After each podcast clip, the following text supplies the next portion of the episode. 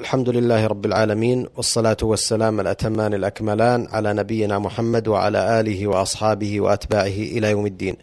أيها الإخوة والأخوات السلام عليكم ورحمة الله وبركاته وأهلا وسهلا بكم في هذا اللقاء الجديد من برنامجكم المسلمون في العالم مشاهد ورحلات. لقاء أسبوعي معتاد نعقده مع ضيفنا الكريم معالي الشيخ محمد بن ناصر العبودي الأمين العام المساعد لرابطة العالم الإسلامي والرحالة والداعية المعروف متحدثا لنا ولكم عن بعض من مشاهداته وزياراته لأحوال المسلمين في العالم. آه، معالي الشيخ محمد ما زلتم في تجوال دقيق ومفصل عن أحوال المسلمين في سيبيريا. آه، هل من مزيد من المشاهدات التي وقفتم عليها إبان جولتكم تلك؟ بسم الله الرحمن الرحيم. نحمد الله سبحانه وتعالى ونستعين به في كل آن وحين. ونصلي ونسلم على عبده ورسوله سيدنا محمد وعلى آله وأصحابه أجمعين. أما بعد غادرنا فندقنا في مدينة أمسك واسمه فندق إرتيش على اسم النهر الكبير الذي يمر بالمدينة وذهبنا إلى محطة القطار في تومين وكان بعيدا عن الفندق ولذلك أشفقنا عن المحطة كانت بعيدة عن الفندق.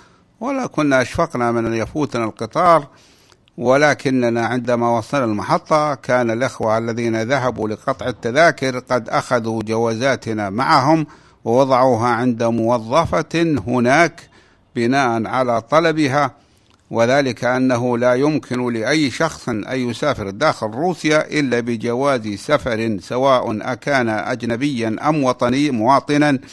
أما الأجنبي فأمره ظاهر وأما المواطن فإن لديهم جوازا من مخلفات الاتحاد السوفيتي آه، وهو آه، سفر وهو جواز سفر داخل الاتحاد السوفيتي لأن الاتحاد السوفيتي كان واسعا جدا كما نعرف على كل من يريد الانتقال داخل الاتحاد السوفيتي ثم داخل روسيا في تلك المرحلة أن يحمل جواز سفر داخليا وهو يعتبر بمثابة البطاقة الشخصية للمسافر. خفنا من أن تجبهنا الموظفة بأن القطار قد انطلق وتركنا أو أنه قد أغلقت أبوابه ولكنها طمنتنا على أن القطار قد تأخر لعشر لمدة عشر دقائق وموعده الجديد هو الثالثة والثلث بعد منتصف الليل. آه، فانطلقنا مع الإخوة المودعين في هذه الساعة المتأخرة من الليل يتقدمنا عامل من عمال المحطة مع عربة يدفعها بحقائبنا ونحن أربعة أنا ورفيقي من المكة المكرمة الأستاذ رحمة الله بن عناية الله مدير مكتب الأمين العام للرابطة آنذاك والمهندس أحمد يوسف مدير مكتب الرابطة الذي رافقنا من موسكو والشيخ نفيع الله عاشروف الذي رافقنا من أمسك. وقد لبثنا فترة نماشي قضبان القطار المنخفضة عن الرصيف بطبيعة الحال حتى وصلنا مكانا منخفضا لمرور الأمتعة فقطعنا منه إلى الرصيف المقابل وهذا من أوجه النقص في هذه المحطات التي هي مثل غيرها من المرافق في هذه البلاد إبان الحكم الشيوعي لا تبالي براحة الناس ولا بما يتحملون من مصاعب. بطبيعة الحال الآن اختلف الوضع الآن ولله الحمد.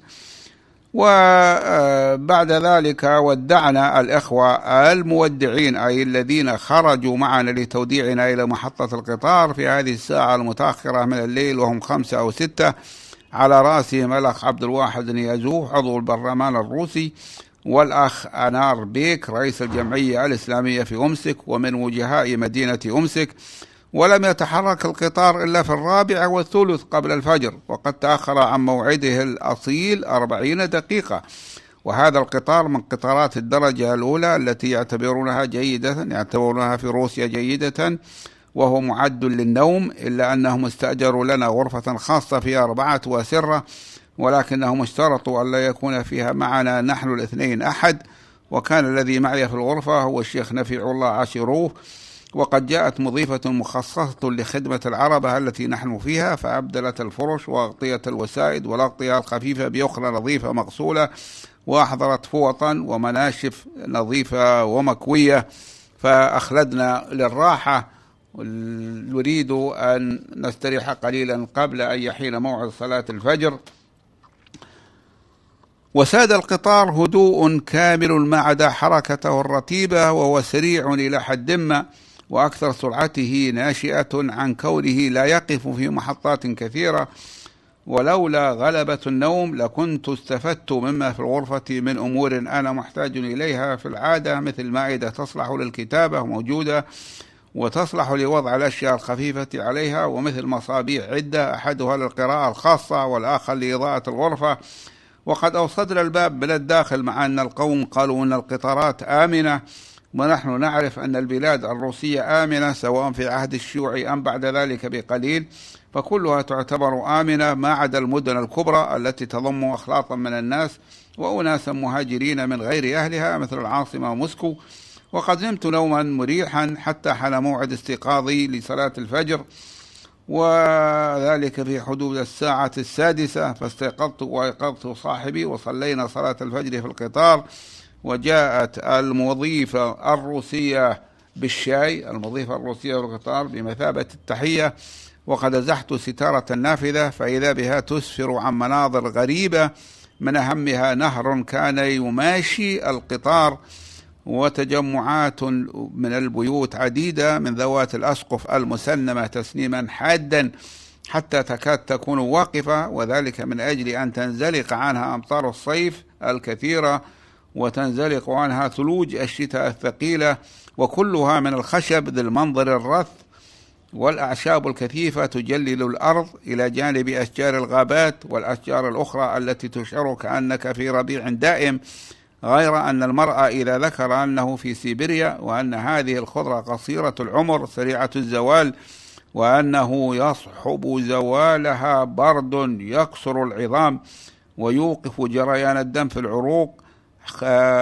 حتى آه، يفضي ذلك الإنسان بالإنسان إلى الموت إذا كان ينام في مكان غير مدفأ وقلت للمضيفة متى سيصل القطار إلى تومين؟ فقالت إنه يصل في العاشرة والنصف ضحى. وكانوا قالوا لنا في أمسك إنه يصل في العاشرة ولكنه تأخر قيامه قليلا كما سبق. كان القطار يسير وسط غابات كثيفة من غابات سيبيريا. وأحيانا أخرى تكون هنالك حقول مزروعة خضر وحقول صفر هي بقايا قمح كانوا حصدوه. وقلت في نفسي إن هذه الغابات لو استغلها القوم في هذه البلاد استغلالا جيدا كما يفعل أهل فنلندا والسويد لكان لهم من ذلك خير كثير. وذلك بأن القدماء من أهل البلاد كانوا يستغلونها استغلالا محدودا في التدفئة وفي بناء البيوت أي يستغلون الأخشاب من الغابات في بناء البيوت وكذلك في التدفئة خلال الشتاء الطويل. ولكن التدفئة قد استعيض عنها الآن في مدن سيبيريا جميعها بمحطات الماء الحارة التي ترسل بخارها إلى البيوت والدوائر الرسمية لتدفئتها وعماد وقودها على النفط ومشتقاته. ولاحظت أن أشجار بعض الغابات تتألف من أشجار ذات أخشاب مستقيمة وليست كبعض الأشجار الطبيعية التي تكون لها فروع وشعب غير منظمة ولا أدري أهي مغروسة أم طبيعية. ورأيت ما أعجبني من جوانب القطار من زهور أرجوانية اللون ذات ألوان صارخة بهيجة وهي في مقادير هائلة لكثرتها مع بقية الأعشاب البرية أو أو الوحشية. وكل هذه تمتاز بالجمال. وهذه الأزهار الأرجوانية الكثيرة ترتفع في الجو إلى أكثر من قامة الرجل وهي غريبة وهي تشعرك بالخصب والنماء مع اعتدال الجو في الصيف. وقد كثرت تلك الزهور ولم أكن رأيت لها مثيلا من قبل فأسميتها زهور سيبيريا لأنني لم أعرف لها اسما آخر والتقطت لها صورا فيما بعد ولم أستطع ذلك من نافذة القطار لأنها لا تفتح وإنما يرى المرء الأشياء خارج القطار من زجاج فيها. ورأيت زهورا برية لدينا ما يماثلها في رياض بلادنا في فصل الربيع. إذا كان جاد الأرض غيث وهي ذوات ألوان بيض وأخرى ذات لون أصفر وكلها برية وحشية أي لم تزرع. فكان ربيع فكأن ربيع سيبيريا الذي هو صيفها وصيفنا قد صار ربيعا يزهو بحلل قشيبة. وبدا كأنما هذه الأزهار والأعشاب والأشجار المورقة بل الملتفه الأوراق والأغصان الدقيقة تريد أن تعوض هذه الأرض السيبيرية القاسية في الشتاء عما يلحقها منه. وهذا أمر طبيعي لاحظته في كثير من هذه البلاد وهي وقال لي أهلها أنا لم أقتصر على ملاحظتي لأنها ربما تكون خاطئة. قالوا له إن من العجيب أن هذه البلاد السيبيرية التي يطول فيها الشتاء وتظل الأشجار ميتة بل هامدة. لونها لا يظن الإنسان أنها ستبعث منه لأنها تكون رمادية سيئة المنظر.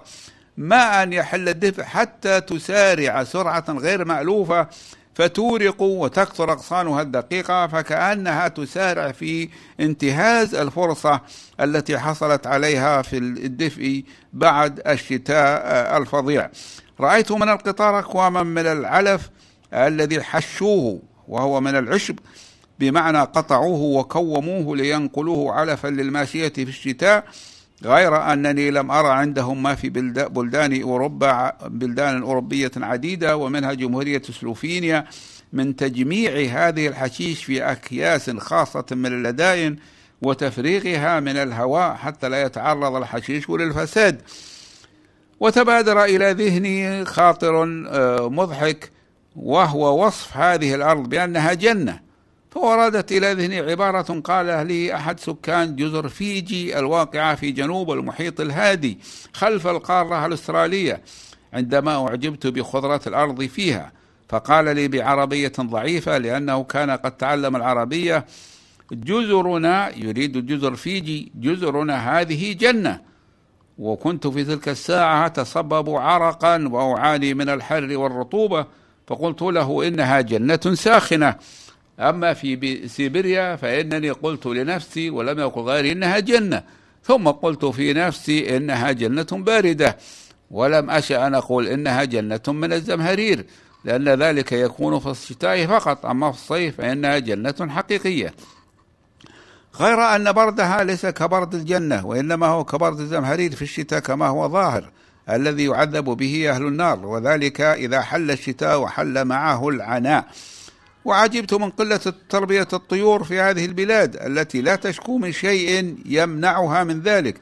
فالأعشاب موجودة يمكن أن يسامى فيها الحيوان في الصيف وفي أطراف الربيع والخريف والأشجار وافرة يسهل أن تعمل من أخشابها حظائر للماشية وكذلك آه، الأشياء الثانية متوفرة التي تلزم لتربية الماشية غير أنني تبادر إلى ذهني بسرعة أن هذا كله عمره قصير وأنه كشباب الإنسان ينقضي بدون أن يشبع المرء منه أو يشبع أهله المحيط به منه.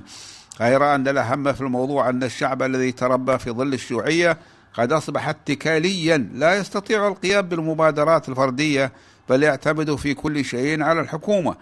وهذا وقد استمر جمال الطريق وربيعه وزهوره واختيال أشجاره بنضارتها والتفافها. فأعجبت أيضا به إلى أن تذكرت شتاءها الكالح وبردها الذي يقضي على كل شيء بهيج قضاء مبرما ويبدل نضارتها بمنظر الهمود والموت الرمادي الشامل. فذكرت قصة ترويها العامة من بني قومي وهي أن فأرين كان في ابني عم. هذه من المأثورات الشعبية ذات المعنى أن فأرين كان ابني عم وكان أو كان من الأقارب لا يدري نسبهما في الفأرية الذي حدثنا بذلك. كان أحدهما يسكن في مقبرة حيث الأشجار والطعام الشحيح والآخر يسكن في بيت عجوز تعيش وحدها. ولها أقارب يكثرون من إعطائها الطعام والشراب فيغافلها الفار الذي يسكن عندها يأكل من طعامها ويشرب من شرابها وبخاصة من اللبن. قالوا فزاره فأر المقبرة لأنه ابن عمه فرأى بيت العجوز مليئا بالطعام الشهي للفئران فعزم على أن يبقى عنده غير أن فأر البيت بيت العجوز ذكر أن ما يكدر الحياة فيه وجود قط شرس يأكل الفئران. ولما رأى فأر آه، المقبرة القط لأول مرة لم يكن راه قبل ذلك عاف الطعام الشهي وقال المقبرة أفضل من بيت فيه هر. وربما يقول بعض أهل سيبيريا إن إن البلاد الأقل قصبا هي أفضل من سيبيريا الأكثر خصبا والأكثر بردا في الشتاء. وصل القطار إلى مدينة تومين في الحادية عشرة والثلث ولم نجد فيه حمالين. وهذه طريقة معروفة من زمن الشيوعية أنه لا يوجد حمالون. فحمل حمل الرفاق حقائبنا حتى وصلنا بابه الخارجي باب القطار الخارجي. وإذا بعدد من إخواننا خرجوا لاستقبالنا وأسرعوا إلى حمل الأمتعة ورأيت فيه منظرا طريفا. إذ رأيت نساء يعرضن بضائع قليلة حقيرة على الواصلين من القطار ومنهن واحدة وقفت على درج القطار وقد بسطت بين يديها صدريا نسائيا خفيفا تعرضه على الناس ليس معها غيره وثمنه زهيد بلا شك. هذا إلى جانب باعة عدة يعرضون أشياء صغيرة كأنما يرون أن الذي يصل مع القطار يحتاج إلى أن يحضر إلى أهله شيئا فيكون ذلك له بمثابة الهدية. ويمكنه أن يقول لهم أنه اشتراها من مدينة بعيدة وكان الزحام بالغا في المحطة عند وصولنا مما حدا بي إلى التقاط صورة ليوضح للقارئ الكريم أشكال القوم ولباسهم. والمقصود من ذلك الذي يقرأ ما كنت كتبته وليس الذي يسمع وحتى ركوب القطار كان عنده زحام لا أدري أيخشون من مغادرته بسرعة أم أن تلك طبيعة لهم.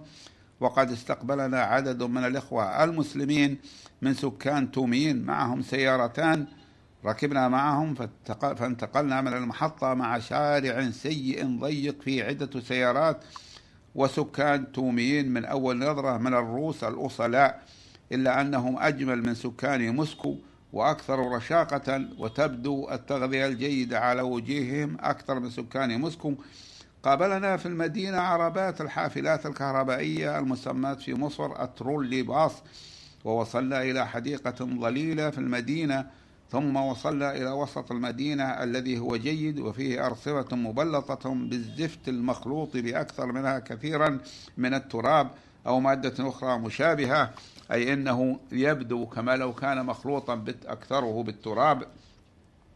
ولا شك أن هذا من أثر الحكم الشيوعي الذي لم يكن يبالي بالمرافق العامة. رأيت عددا كبيرا من الناس من أعمال مختلفة جالسين في محطات الحافلات ينتظرون أن تمر بهم حافلة ومظهرهم يدل على أنهم ممن لا عمل لهم لأنهم هنا رغم كون اليوم يوم عمل لكن الذي عرفناه أن البطالة كثيرة وربما يقال أنها عامة والحكومة عاجزة عن دفع رواتب الذين يعملون فيها. فضلا عن أن توظف أناسا جددا. بطبيعة الحال هذا الأمر اختلف والاقتصاد الروسي حسن والعمل كثر وهذا أمر معروف ولكن أحببت أن أنوه به ونحن نذكر ما شاهدناه في ذلك الوقت.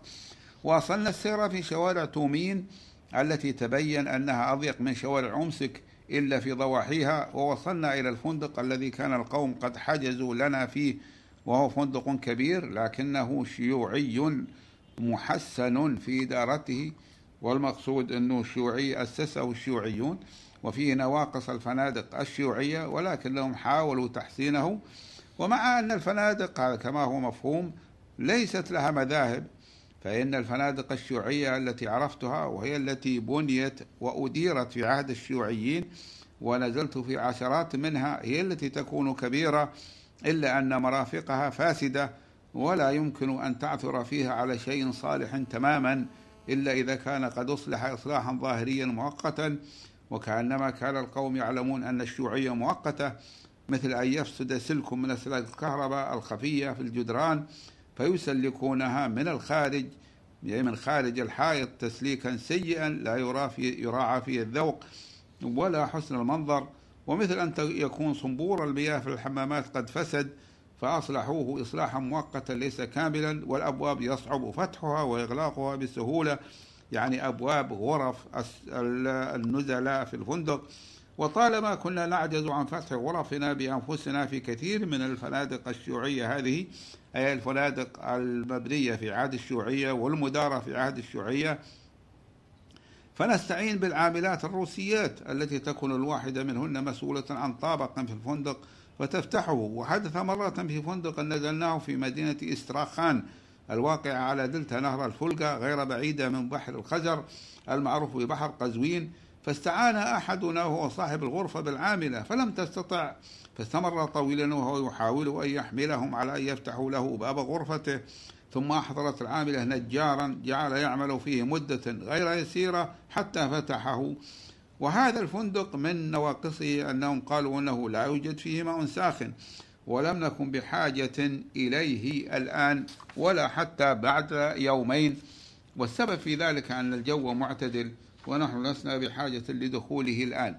من الأشياء التي سمعتها عندما أردت السفر عندما أرادت السيارة الوقوف قرب الفندق قالها لي موظف إن الفندق يتقاضى خمسة روبلات على كل سيارة تقف هنا لمدة يسيرة مع العلم بأن الذي تقف هي السيارات النزلاء والذين أحضروهم إلى الفندق.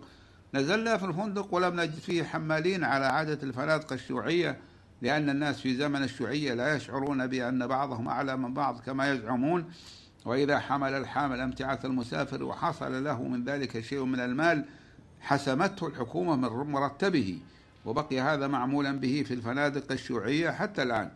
ولاحظنا أيضا كثرة الموظفين في الفندق الذين كان بعضهم من دون عمل إلا أن يظلوا واقفين إلا أن الفرق الظاهر بين ما كانت عليه الحال في زمن الشيوعية وبين ما عليه الحال الآن أن موظف الفندق وموظفاته هم الآن من الشباب بخلاف ما كان عليه الحال حيث كانوا في من المسنين في الشيوعية ومنهم في منتصف العمر حيث كان الشيوعيون يأخذون الشباب إلى المصانع والأماكن الشاقة ويأخذون المسنين إلى العمل في الفنادق ونحوها.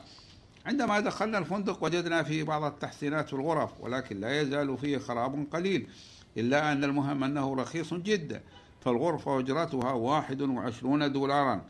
ووجدنا فيه بقايا من فنادق العهد الشيوعي منها أن الصنبور الذي ينزل منه الماء إلى الحوض حوض غسيل الأيدي هو طويل. وعادة الشيوعيين أن يكون طويلا ولكنه ينحرف فإراد النزيل أن يغسل يديه من حوض الغسل اليدوي جذبه إليه. وإذا أراد أن يغسل شيئا في حوض السماحة في حوض الحمام الذي يسمى البانيو وهو المغتسل فإنه يجذبه إليه. وبذلك وفروا صنبورا واحدا إضافيا على الأقل. وكذلك وجدنا السرير ضيقا على عادتهم القديمة التي كنت أعجب منها. إذ هم ضخام الأجسام غلاظها. ومع ذلك سرر الفنادق عندهم بدون استثناء هي ضيقة. ولكن الشيء الجديد في هذا الفندق أنهم وضعوا قارورة من الماء المعدني في الثلاجة بمثابة الهدية للنزول. ووضعوا كيسين صغيرين لصنع فنجالين من القهوة. وهذا أمر جديد على هذه الفنادق في روسيا. وكان الجو داخل الغرفة فيه شيء من الحرارة ولكنها محتملة لأنها حرارة في سيبيريا الثالجة. أحسنتم معالي الشيخ محمد في ختام هذا اللقاء. أتوجه بالشكر الجزيل بعد شكر الله سبحانه وتعالى إلى معالي الشيخ محمد بن ناصر العبودي الأمين العام المساعد لرابطة العالم الإسلامي والرحالة والداعية المعروف متحدث إليكم عن بعض من مشاهداته وزياراته لأحوال المسلمين في العالم. ألقاكم أيها الإخوة والأخوات على خير في مثل هذا اليوم من الأسبوع القادم. وهذه تحية من محدثكم محمد بن عبد الله مشوح. والسلام عليكم ورحمة الله وبركاته.